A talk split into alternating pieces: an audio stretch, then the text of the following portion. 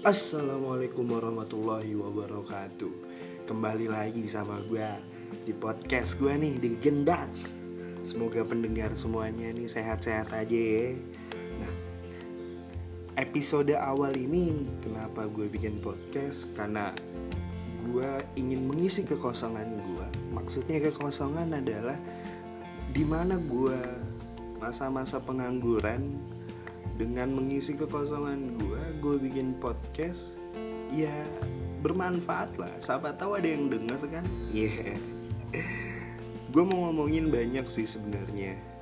Kenapa gue bikin podcast gue namanya The Gendats? Karena ya physically gue memang gendut tapi bikin nyaman sih. Haha jalanin aja dulu siapa tahu nyaman.